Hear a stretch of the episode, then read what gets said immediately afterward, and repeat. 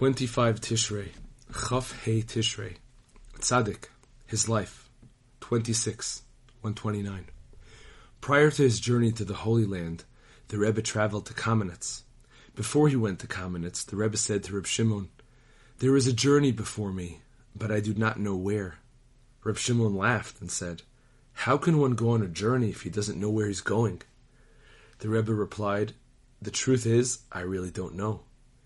Reb Shimon went and prepared a coach and horses and supplies for the journey and went with him.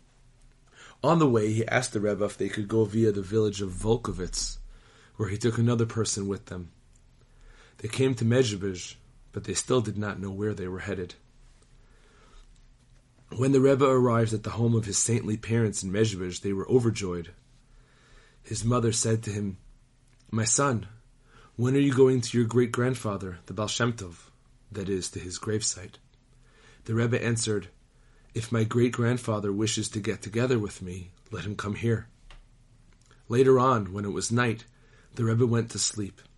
In the morning, his mother got up and came to him and said, Well, your great grandfather has already been with you. Now, when are you going to him? The Rebbe replied, At the moment, I will not be at his gravesite. On my return, if God wills it, I will be at his gravesite. This was what actually happened.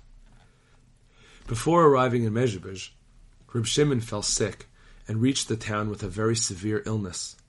The Rebbe was obliged to leave him there, and he did not accompany the Rebbe to Kamenetz.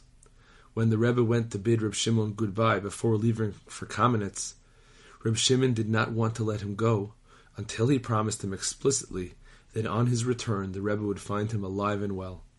This is what actually happened.